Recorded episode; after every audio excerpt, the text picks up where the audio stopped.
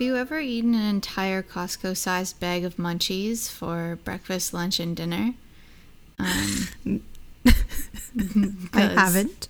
I just did. so I'm proud excuse of you. Excuse me for uh, my my flatulence. I'm not even mad. I'm impressed. I honestly, it's been my dinner two times this week, and uh, I've regretted it each time, but yet I can't keep going back. I uh, recently bought a bag of chips at Walmart, or not Walmart, at Costco. Mm-hmm. And normally, if I get a bag of chips at like Walmart, I could probably eat the whole bag, like in Yeah. a movie, like during a movie. Um, but the Costco size bags, I was like, wow, this is going to last me a long time. Yeah, you'd think. And it Uh, has. so but I'm proud of you. I just don't want them to go stale, you know? I'm just trying to. I'm thinking That's fair, for that's my good. future self. A hundred percent. Well, welcome back, guys, to Paranormal. We are here, your two favorite non investigative, spooky, professional podcasters. Uh, and we are we are back with a regular episode of Paranormal, and I think we've got a real good one for you this time. Yeah, I'm really Not that any of the one. other episodes aren't the really good, but this one is really. I think they're really compelling really, stories really good. Yeah. really really good so yeah do you want Mm-hmm. to go into horoscopes and then tell them the, the theme of the episode Yeah, let's do horoscopes first. We'll make them sweat. We'll make yeah let's make them sweat a little bit okay sounds good oh wow this one if con- oh, if conflict arises in your world gemini you must keep in mind that there is no one else to blame except you Oh, really? Okay. let's talk about this. Let's. Keeping your sights set on one goal is useful as you concentrate all your energy towards that one thing. At the same time, you may be losing perspective on what's going on around you. Make sure you continue to be a team player by keeping an eye out for the people in the wings. Ooh, Fuck I don't you, know. horoscope. You're gonna like that one. There's con. Yeah, there. Okay, spot on about conflict today. yeah, yeah. Not spot on about it being my fault. Uh huh. Like I, I, I definitely didn't do anything wrong. Uh, and watch out for the team players. I don't have any team players, it seems. So I'll just continue yeah. on my own. so, Yeah. sorry, it says what? Look It says make what? sure you continue to be a team player. Oh well, there's no there's no one that's a part of my team, so I'll Right. just So- continue trucking by myself. So great, thanks. That's that's Thanks, horoscope. Um, okay, Leo, you need to learn an important lesson and follow through. As you strive for perfection, you may get the feeling that nothing is ever fully completed. Try not to be so hard on yourself. The work that you've finished so far is more than likely much better than what most people could ever accomplish. Oh, Put the final touches on whatever you're doing and move on. I have a feeling this struck a that you today. fucking crazy spot on about yes. Honestly, this is something I struggle with constantly. Like I constantly feel like I could be making something better or doing something more or adding more to something and Mm-hmm. it just delays the process and then I end up getting crazy anxiety when I actually have to show people or launch Mm-hmm. it because I'm like that could have been better and then half the time when I put less effort into something everyone is like completely wowed by it and I'm like oh why don't I just stop fucking getting in my own head about it every single time Yeah. and just delivering it to people when it's like to me half done but to Right. them it's like oh no this is great let's just move forward rather than me Yeah. br- like literally busting my balls to do something that no one's even going to notice like no one's going to notice those little details that i obsess over so Right. yeah that is very accurate and Ac- so you got Wise some words. accurate horoscopes today. Yes, Yeah, today and has been words. wise words. Thank you for that. I needed that. okay. Um, do you want to introduce our theme? Yeah. So we've chosen the theme of "The Devil Made Me Do It" because Mm-hmm. the new the new Conjuring movie is coming out soon. Um, It's out, we've it's out. Oh, I didn't even realize. um, the new Conjuring movie is out.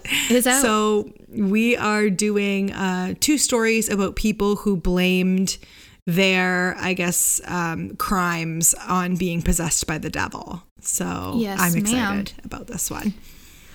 Oh yeah. Okay. So mine is is based upon exactly the story of um, the Conjuring Devil. The Devil Made Me Do It case. It is around the trial of Arnie Cheyenne Johnson. I did watch the movie. This the movie takes a very d- different approach to the story. it's not about do, yeah. it's not about the trial. It's not about all of the things that actually occurred. They basically base the movie around the Warrens and their investigation and Okay, well, all their makes kind of other things involved with around this trial, I guess. So, um, but that's not. I'm going to focus on the actual the actual event and the Yes. background of the event and the trial itself and what all unfolded there. And we'll add some Ed and Lorraine commentary as they were directly related and part of this um, uh, event that occurred. So, Perfect. before I get into the story, I will say I got my information from the New York Post.com, The Haunting Real Story Behind the Conjuring, Oxygen.com, True Crime, uh, Conjuring the Devil Made Me Do It, and Arnie Johnson's trial, as well as the trial of Arnie Johnson um, from Wikipedia. So, insanity, self defense, and passion are some of the usual reasons attached to a not guilty plea during a murder trial. One you don't hear very often, however, is Satan. The trial of Arnie Cheyenne Johnson, also known as the Devil Made Me Do It case, is the first known court case in the United States in which the defense sought to prove innocence based upon the defendant's claim of demonic possession and denial of personal responsibility for the crime. On November 24, 1981, in Brookfield, Connecticut, Arnie Cheyenne Johnson was convicted of first degree manslaughter for the killing of his landlord, Alan Bono. According to testimony by the Glatzel family, 11 year old David Glatzel had played host to a demon after witnessing a number of increasingly ominous occurrences involving David, where David regularly saw a man with big black eyes, a thin face with animal features, and jagged teeth, pointed ears, horns, and hooves, and that the creature told him to beware. As his condition worsened, the boy would growl, hiss, and quote passages from Paradise Lost. Exhausted and terrified, his parents decided to enlist the aid of Ed and Lorraine Warren in a last ditch effort to cure David. The Glatzel family, along with the Warrens, then proceeded to have multiple priests petition the church to have a formal exorcism performed on David. The process continued for several days, concluding when, according to those present, a demon fled the child's body and took up residence within Arnie. These events were doc- mhm. These events were documented in the book The Devil in Connecticut by Gerard Brittle. Several months later, Arnie killed his landlord during a heated conversation. His defense lawyer argued in court that he was possessed, but the judge ruled that such a defense could never be proven and was therefore infeasible in a court of law. Arnie was subsequently convicted, though he only served five of a 10 to 20 year sentence. So, what really happened to David Glatzel? And was Arnie Johnson really possessed by the devil to the point that he murdered someone? Well, here are the events that led up to the trial. So, Arnie Cheyenne Johnson and Debbie Glatzel, David's sister, who was Arnie's girlfriend at the time, provided first hand accounts for the version of events in the Discovery Channel's A Haunting, the episode called Where Demons Dwell. They did not believe in demonic activities themselves, but asserted that paranormal activity began after they went to clean up a rental property they had just acquired. David recollected that an old man appeared, pushing and terrifying him. The couple initially thought David was using the old man as an excuse to avoid cleaning, but David informed them that the old man had vowed to harm the Glatzels if they moved into the rental home. David's visions of the old man included the man appearing as a demonic beast who muttered Latin and threatened to steal his soul. Although the family allegedly heard strange noises coming from the attic, no one but David ever witnessed the old man. After David experienced night terrors, exhibited strange behavior, and obtained unexplained scratches and bruises, the fam- family then called upon the services of a Catholic priest, who attempted to bless the house. The terrified family concluded that the house was evil and would no longer continue to rent it. However, David's visions worsened and began to occur in the daytime as well. Twelve days after the original incident, the family summoned the self proclaimed demonologists Ed and Lorraine Warren to assist. Lorraine allegedly witnessed a black mist materialize next to David, an apparent indication of a dark presence. Debbie and her mother told the Warrens that they had seen David being beaten and choked by invisible hands and that red marks had appeared on his neck afterward. David had started to growl, hiss, speak in otherworldly voices, and recite passages from the Bible or Paradise Lost. His mother, Judy Glatzel, and the Warrens claimed that in the house, plates levitated, rocking chairs flew through the air, and a toy dinosaur walked around.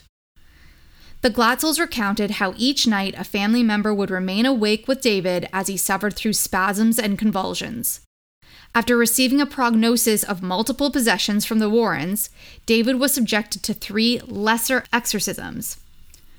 Lorraine asserts that David levitated, ceased breathing for a time, and even demonstrated the supernatural ability of precognition, specifically in relation to the manslaughter Johnson would later commit. Speaking with People in 1981, Ed Warren said that he and his wife knew after these exorcisms that 43 demons were inside David. They d- demanded names, and David gave us 43.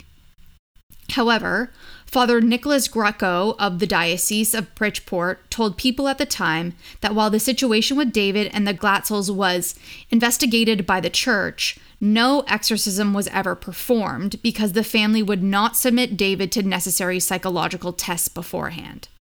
So, my understanding is that Ed and Lorraine did those exorcisms either with a priest on the sly or whatever because the church wouldn't actually do them formally because he they they wouldn't get him tested beforehand. In October 1980, the Warrens contacted Brookfield police to warn them that the situation was becoming dangerous. According to eyewitness testimony, Arnie Johnson coerced one of the demons purportedly within David to possess him while participating in David's exorcisms. Lorraine Warren explained that during one of the rituals, Johnson seemed to sacrifice himself to save the boy. Johnson leaped up and cried to the demon, Come into me, I'll fight you. Come into me, she recalled. His impassioned request worked, they claimed Johnson was possessed. According to reports, a few days after Johnson egged the demon on during the exorcism, he was attacked rather viciously by the demon, which allegedly took control of his car and forced it into a tree. Fortunately, Johnson was unharmed. After this incident, Johnson returned to the rental property to examine an old well that supposedly housed the demon. In both the dramatized version and his personal account, Johnson recollects that this was his final encounter with the demon while completely lucid. After encountering the demon at the well and making eye contact with it, he became possessed. The Warrens claim to have warned him not to do this, meaning make eye contact with the demon. As David's condition worsened further, Debbie and Johnson, who had been living in her mother's home, decided it was time to move. Meanwhile, Debbie was hired by Alan Bono, a new resident in Brookfield, as a dog groomer. Debbie and Johnson began renting an apartment close to her place of employment. After moving in, Johnson started to exhibit odd behavior that was strikingly similar to David's, causing Debbie to fear that he had become possessed as well. According to Debbie, Johnson would fall into a trance like state wherein he would growl and hallucinate, but later have no memory of it. On February 16, 1981, Johnson called in sick to his job at Wright Tree Service and joined Debbie at the kennel where she worked, along with his sister Wanda and Debbie's nine year old cousin Mary.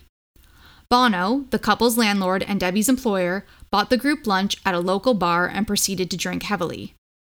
After lunch, the group returned to the kennel. Debbie then took the girls to get pizza, but insisted they return quickly, anticipating trouble. When they returned, Bono, intoxicated at this point, became agitated. Everyone left the room at Debbie's urging, except Bono, who seized Mary and refused to let her go. Johnson headed back to the apartment and ordered Bono to release Mary. Wanda recounted the following events to the police. Mary ran for the car as Debbie attempted to mitigate the situation by standing between the two men. Wanda tried in vain to pull Johnson away. Johnson, growling like an animal, then drew a five inch pocket knife and stabbed Bono repeatedly. Bono died several hours later. According to Johnson's lawyer, Bono had suffered four or five tremendous wounds, mostly to his chest, and one that stretched from his stomach to the base of his heart. Johnson was discovered two miles from the site of the killing and was held at the Bridgeport Correctional Center on bail of 125,000. This was the first unlawful killing in the history of Brookfield, Connecticut. The day after the killing, Lorraine Warren informed the Brookfield police that Johnson was in fact possessed when the crime was committed. His attorney, 33 year old Martin Minnella, told the Post ahead of the trial that he believed Bono's stab wounds were far too deep to have been done by human hands.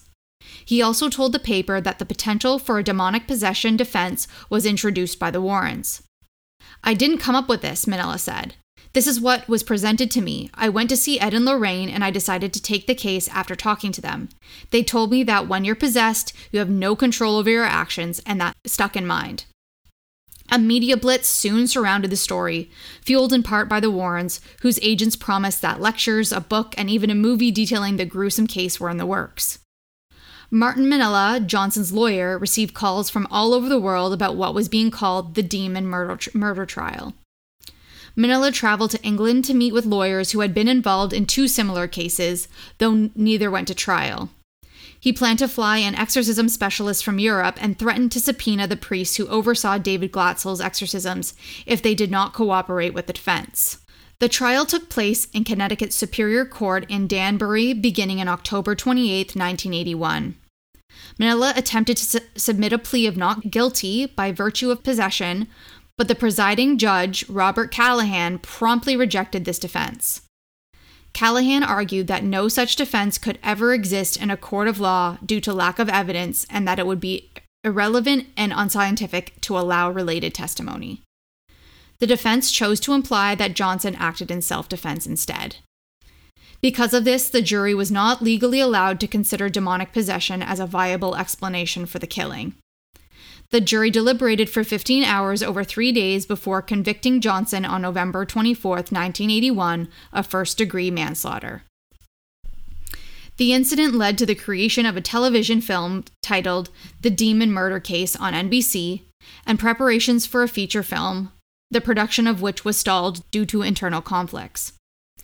In 1983, Gerard Brittle, with the assistance of Lorraine Warren, published a book about the incident t- entitled The Devil in Connecticut. Lorraine Warren stated that profits for the book were shared with the family. Sources confirmed that 2000 was paid to the family by the book publisher.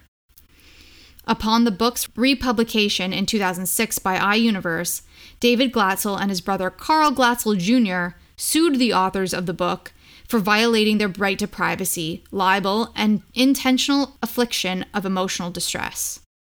Carl also claimed that the book alleged he committed criminal and abusive acts against his family and others. He said that the possession story was a hoax concocted by Ed and Lorraine Warren to exploit the family and his brother's mental illness, and that the book presented him as the villain because he did not believe in the supernatural claims. He asserted that the Warrens told him the story would make the family millionaires and would help get Johnson out of jail. According to Carl Glatzel, the publicity generated by the incident forced him to drop out of school and lose friends and business opportunities. In 2007, he began writing a book titled Alone Through the Valley about his version of the events surrounding his brother. Lorraine Warren defended her work with the family, saying that the six priests who were involved in the incident agreed at the time that the boy was indeed possessed and that the supernatural events she described were real. Brittle, author of The Devil in Connecticut, says he wrote the book because the family wanted the story told. That he possesses video of over a hundred hours of his interviews with the family, and that they signed off on the book as accurate before it went to print. Glatzel's father, Carl Glatzel Sr., denies telling the authors that his son was possessed. Johnson and Debbie, however, who are now married, who wholeheartedly support the Warrens' account of demonic possession and have stated that the Glatzels in question are suing simply for monetary purposes. The Warrens, who are now dead, said the freed Johnson learned to conquer his demon on his own. Possession doesn't last 24 hours a day. Ed Warren told the AP at the time. It comes quickly and leaves quickly. Arnie understands what happened to him. He knows now if something happens, how to ward it off, and he won't be stupid enough to take on the devil again. And that's the story of how the devil made me do it. Jeez. Anything with Ed and Lorraine, I always have to take with a grain of salt. I know And- it's it's. I mean, obviously, so there's there's I just don't get why- there's always why holes there in were- their yeah. Why the refusal for a psychiatric evaluation prior to an exorcism? I don't understand. I don't know. Um, they also there's video like there's audio footage of this Mm-hmm. kid going through shit. So like Right. there's definitely evidence of something happening to this Right. kid and it is Right. like it it doesn't seem like a regular I don't know. I really don't know Mm-hmm. what someone who is the difference between a demonic possession and and a psychotic break looks like. Mm-hmm. Like I've never seen the difference, so I can't speak on it. Right. Um, I only assume that maybe they didn't want to get him psychologically evaluated for a couple of reasons. P- potentially cost related, um, the costs uh, of doing that. Uh, also, like basically saying to this 11 year old child that there's something mentally wrong with him and how that could affect him as well. I mean, saying that you're possessed by a demon probably wouldn't help either, but I feel like maybe they felt there was less there's less stigma around it. I mean, don't sure. I don't know. I really don't know. Um yeah. But regardless, then it moves on to Arnie. So like So then- the fact it moves right? on to Arnie is the whole like how like okay, so there's 43 demons in this kid. They were doing some shit trying to get the demons out and one of the demons latched on to Arnie apparently. Right. And Right. both the mother though, both the mother and the daughter, I understand why the daughter because that's her boyfriend would maybe want to defend him, maybe want to say we I Right. saw I saw the demon latch onto him whatever. But the mother said it as well. So it's like True. well, I mean, is it is it her just defending her daughter's boyfriend too? Like what's the what's what's the reason for protecting this boy? yeah, And that's true. and so I will say too, he was let go after 5 years because of good behavior. Okay. So it feels as if whether or not there was a demonic possession here, that this guy is probably not a criminal by nature and maybe doesn't have like mm-hmm. a criminal mind and was potentially defending a situation that was out of hand. And I'm surprised that they did convict him, even if it was self defense. I feel like he was defending somebody else. That's the problem. It wasn't he was defending That's true. himself. that's true. There's there's a lot of moving elements in this scenario, Yeah. and I also want to know if there were 43 demons in this kid, and one left. What happened to the rest of them? Where are the other 40, 42? 42 go. Like so they got rid of all 42 except for this one. right. Like just I don't Confusion. I don't know. And I'm really Also, uh, confused about why he was in a well all of a sudden. Like why was the demon just like I guess he was following Arnie around, but he like latched onto him, but like why the well? Like I don't I don't I'm know. also confused about how they're saying like, oh, demons just they leave when they want to leave. I'm like, no, I thought their whole purpose was to like take your soul. like I thought that was the whole reason for it. I feel as well like that is more like they're taking a um not a, an actual demon, but like your demons, so like your traumas. Got it. and using that as like, oh yeah, they come and go. Got it. Yeah. It's like, I okay, that. well that that's fair, but that doesn't mean that he was possessed by an actual demon. By an actual That- demon. right? Right. Oh my gosh. All right. Well, before I tell my story, I guess we should probably take a quick break. Yeah, let's take a little bit of a break, and you guys we'll can digest that.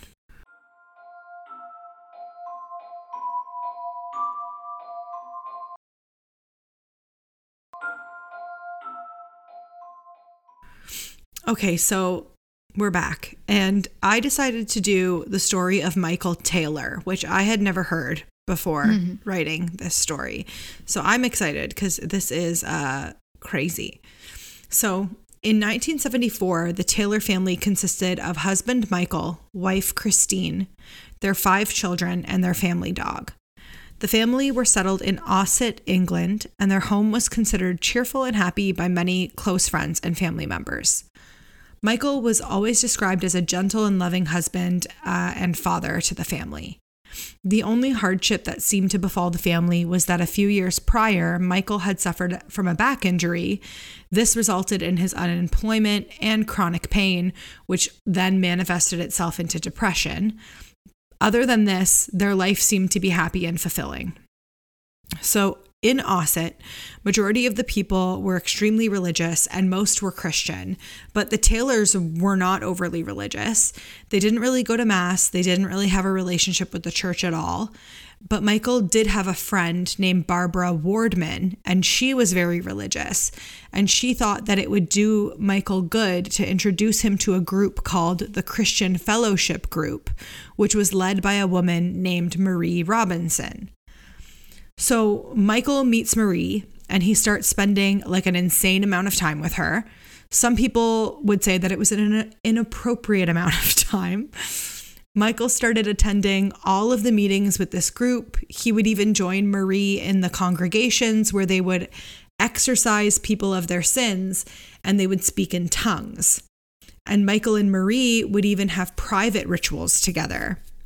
They would stay up all night and make the sign of the cross at each other all night long. They thought this ritual would ward off the evil power of the full moon. So, I mean, just a lot okay. of like really, yeah, like, okay, uh, like a wild Friday night. Um, so soon the rest of the congregation was talking shit about Michael and Marie's weird relationship. And I mean, obviously, like, who wouldn't at that point? So Obviously, now that Michael is spending all of this time with Marie and her congregation, things at home are not going as well as they used to go. Michael is very right. rarely at home. He almost never sees his family. And when he does see his family, he's irritated by them. He's very abrasive towards them, just not a very pleasant guy to be around. So basically, a complete 180 from the sweet and doting family man that he used to be. Right his family chalk up this new attitude and persona to the church group that he's now a part of.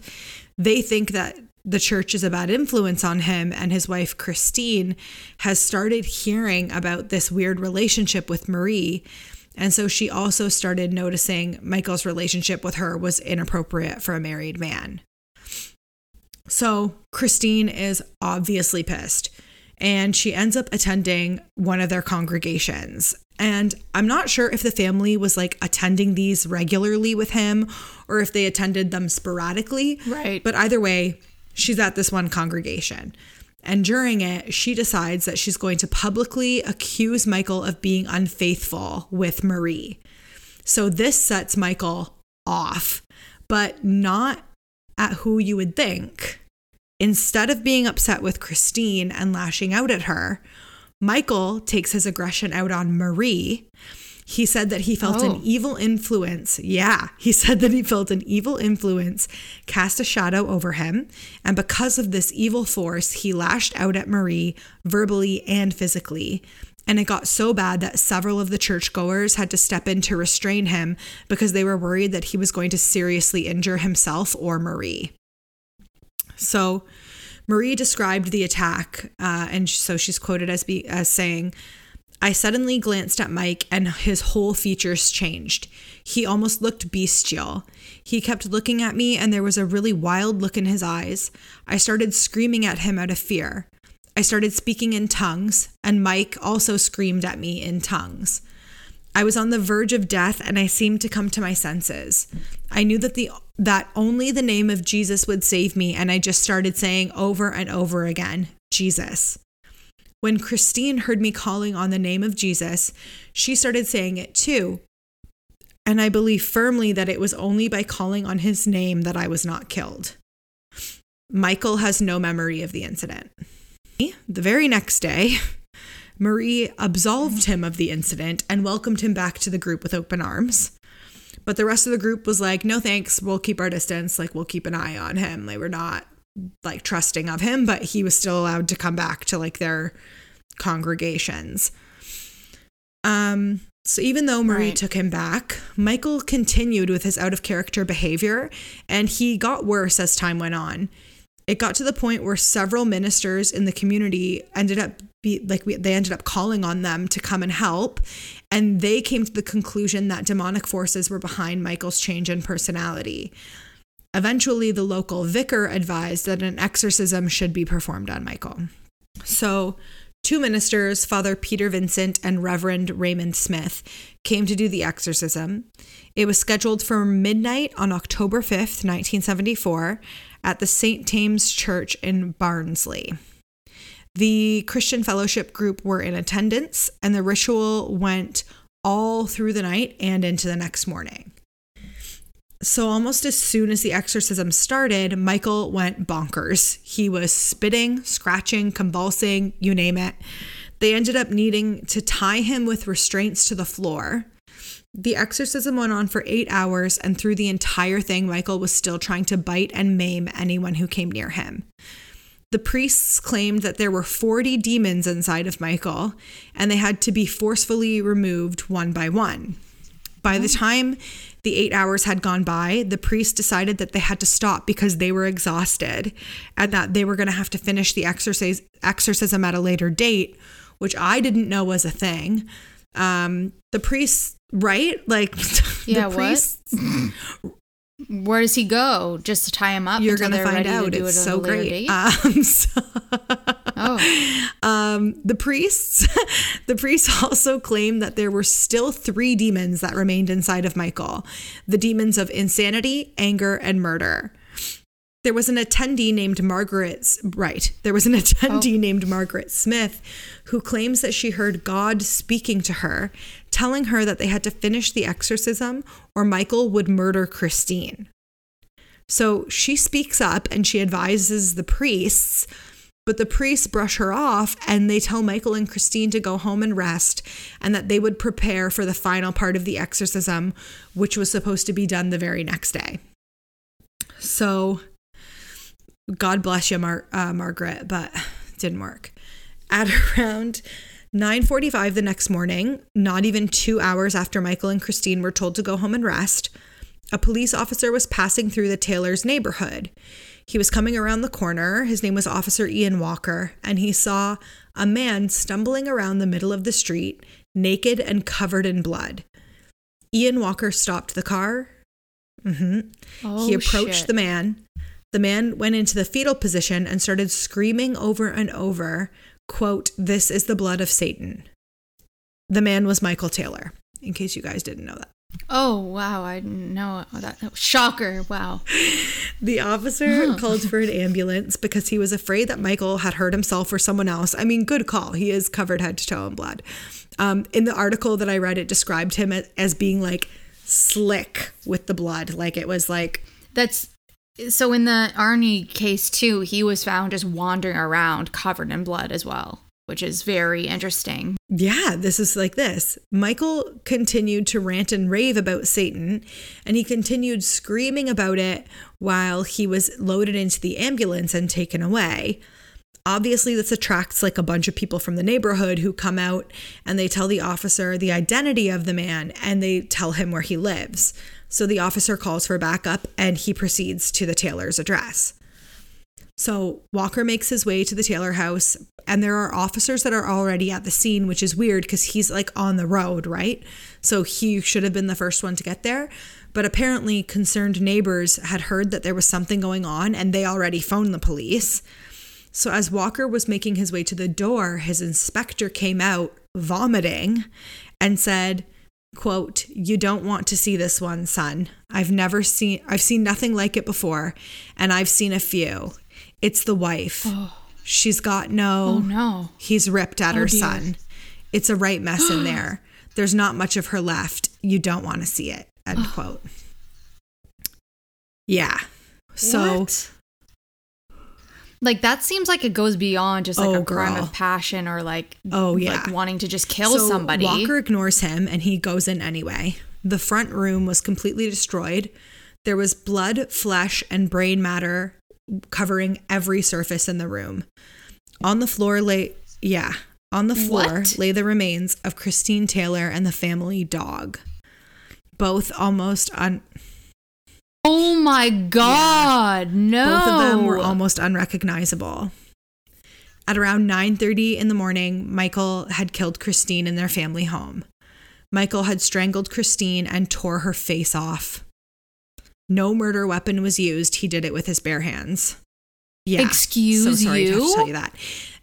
And then yeah, the at this point the articles that I was reading got really really gory in regards to her and the dog's injuries and I don't really feel it that it's necessary to like read them out for shock value.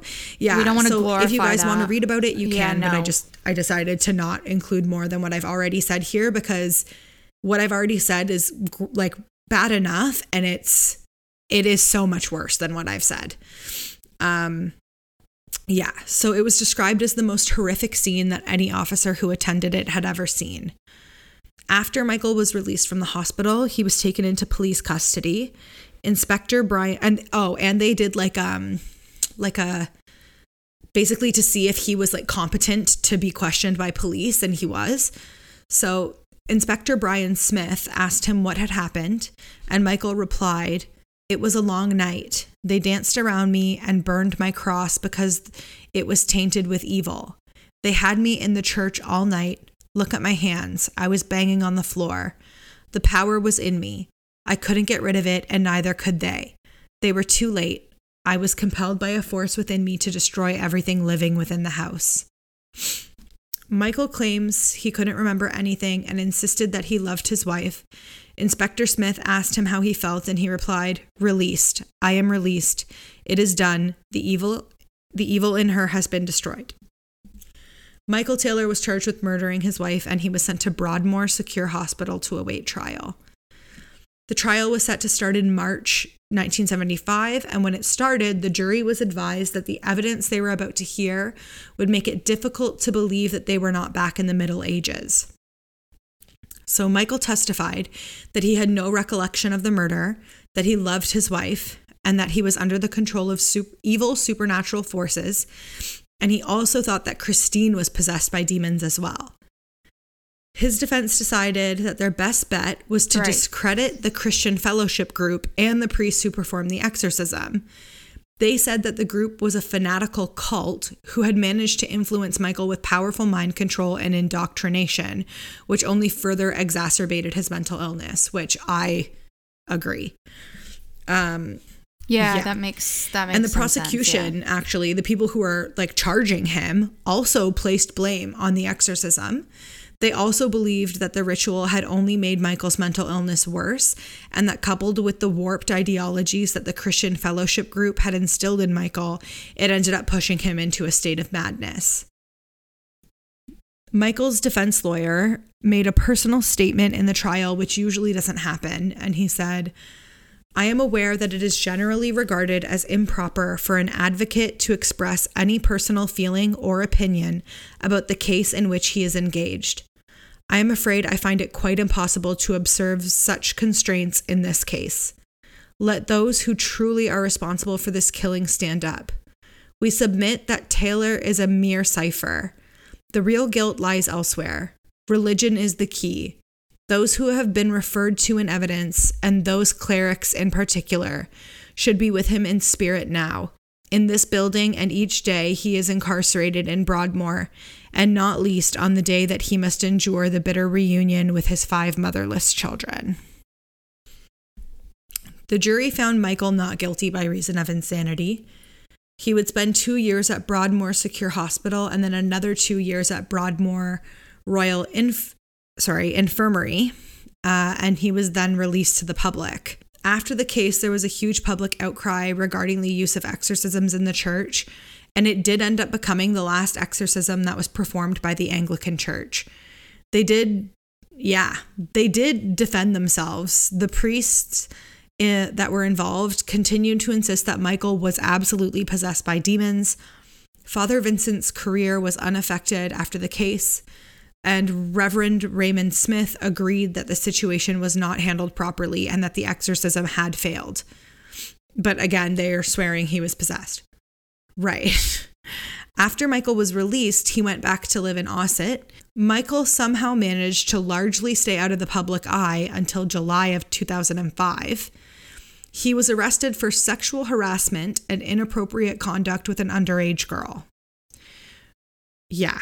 During the court Oh, hearing, he admitted his fault, but then he asked, Am I going to Broadmoor for murdering my wife? He's, there's something off, and he needs to. He he's clearly not what like in the in real life. Like he's he's out of so reality. he was in custody for a week because of the sexual assault and his psychiatric psychiatric problems from 1975 came to the surface once again but as soon as he was bailed out they disappeared he ended up with 3 years of community service with a condition of psychiatric treatment and I'm going to end the story with a quote from officer Ian Walker and he says of all the incidents in which I was involved in 30 years of police work, nothing affected me like this one. The stupidity and futility of it all, the complete and utter waste of life and destruction of a family, not to mention the death and other traumas, are far beyond anything else I have ever come across. Obviously, my wife asked questions, but there are some things that you do not take home, and this was one of them. However, within the next 24 to 48 hours, the news hit the national papers and the TV news bulletins. You just bury it and get on with your life as best you can. Before this event, I was agnostic, and now I'm an atheist. And that is the story of the possession and exorcism of Michael Taylor and the murder of Christine Taylor.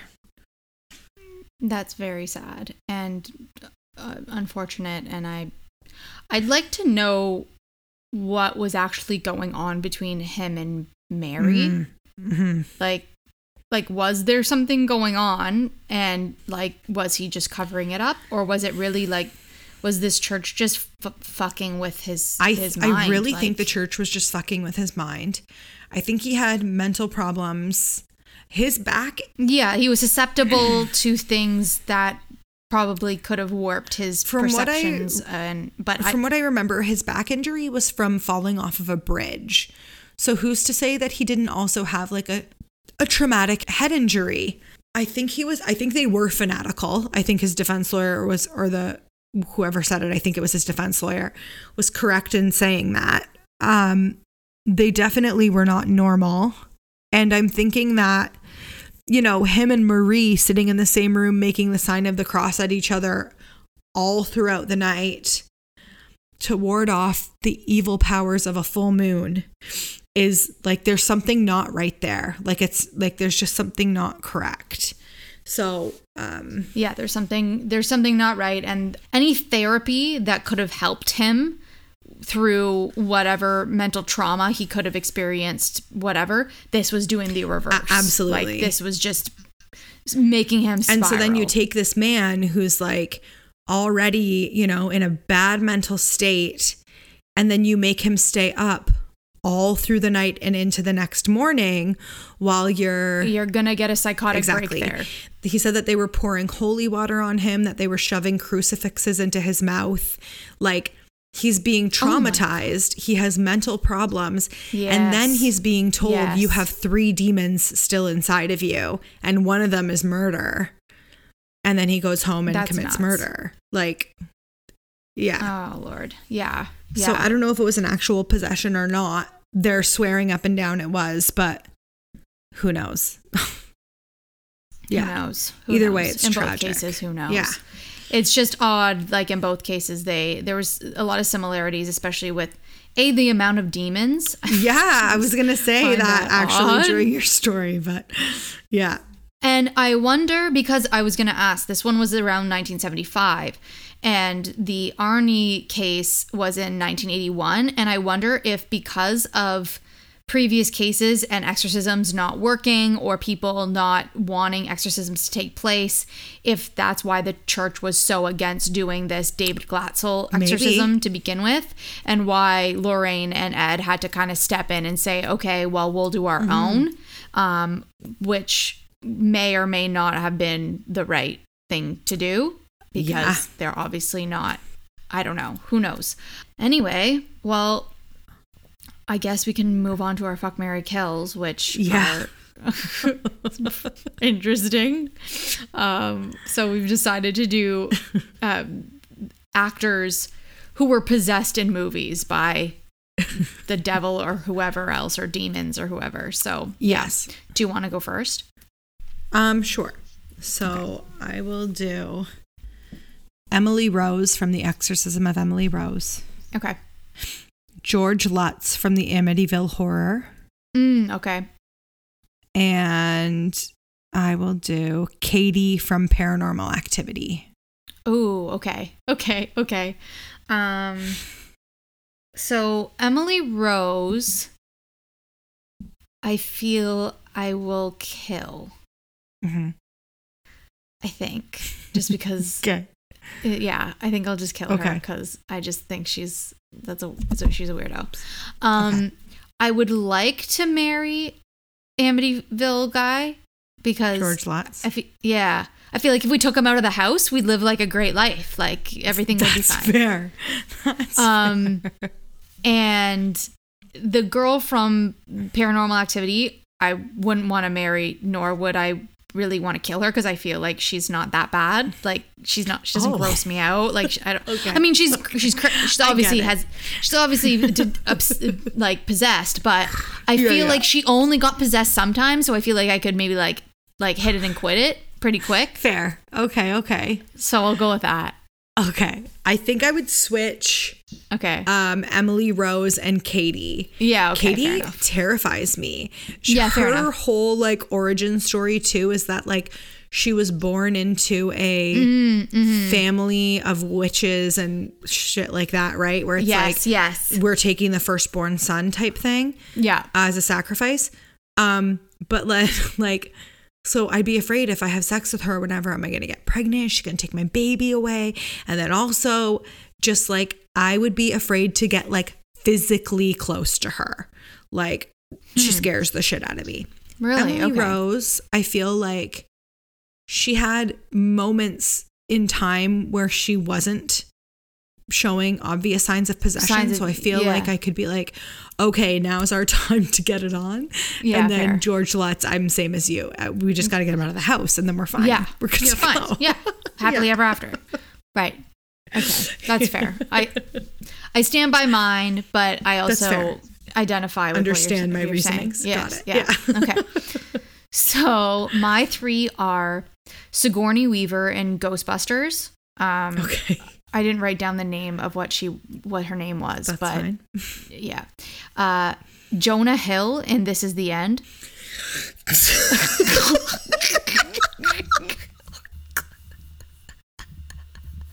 I forgot about that one. Yeah, yeah. and Jack Nicholson um, as Jack Tor- Torrance in The Shining. Okay, I'm killing Jack. Yeah, 'cause that's fair. scary. He's horrifying. Yes. Yeah. Yeah, and I feel like just because this is the end and Ghostbusters are like comedy movies. So Mm-hmm. Yeah, yeah, like, yeah. Oh, this is funny. Yeah. Um, I'll sense. marry Jonah and I'll have sex with Sigourney.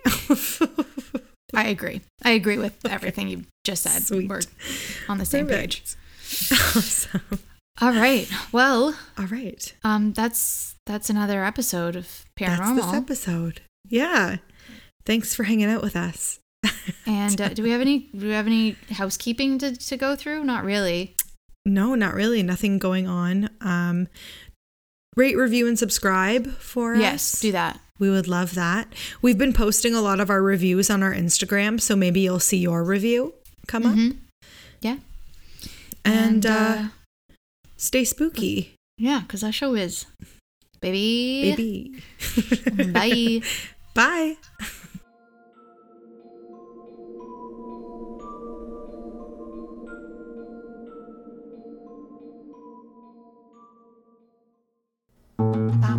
This podcast has been brought to you by the Sonar Network. Sonar!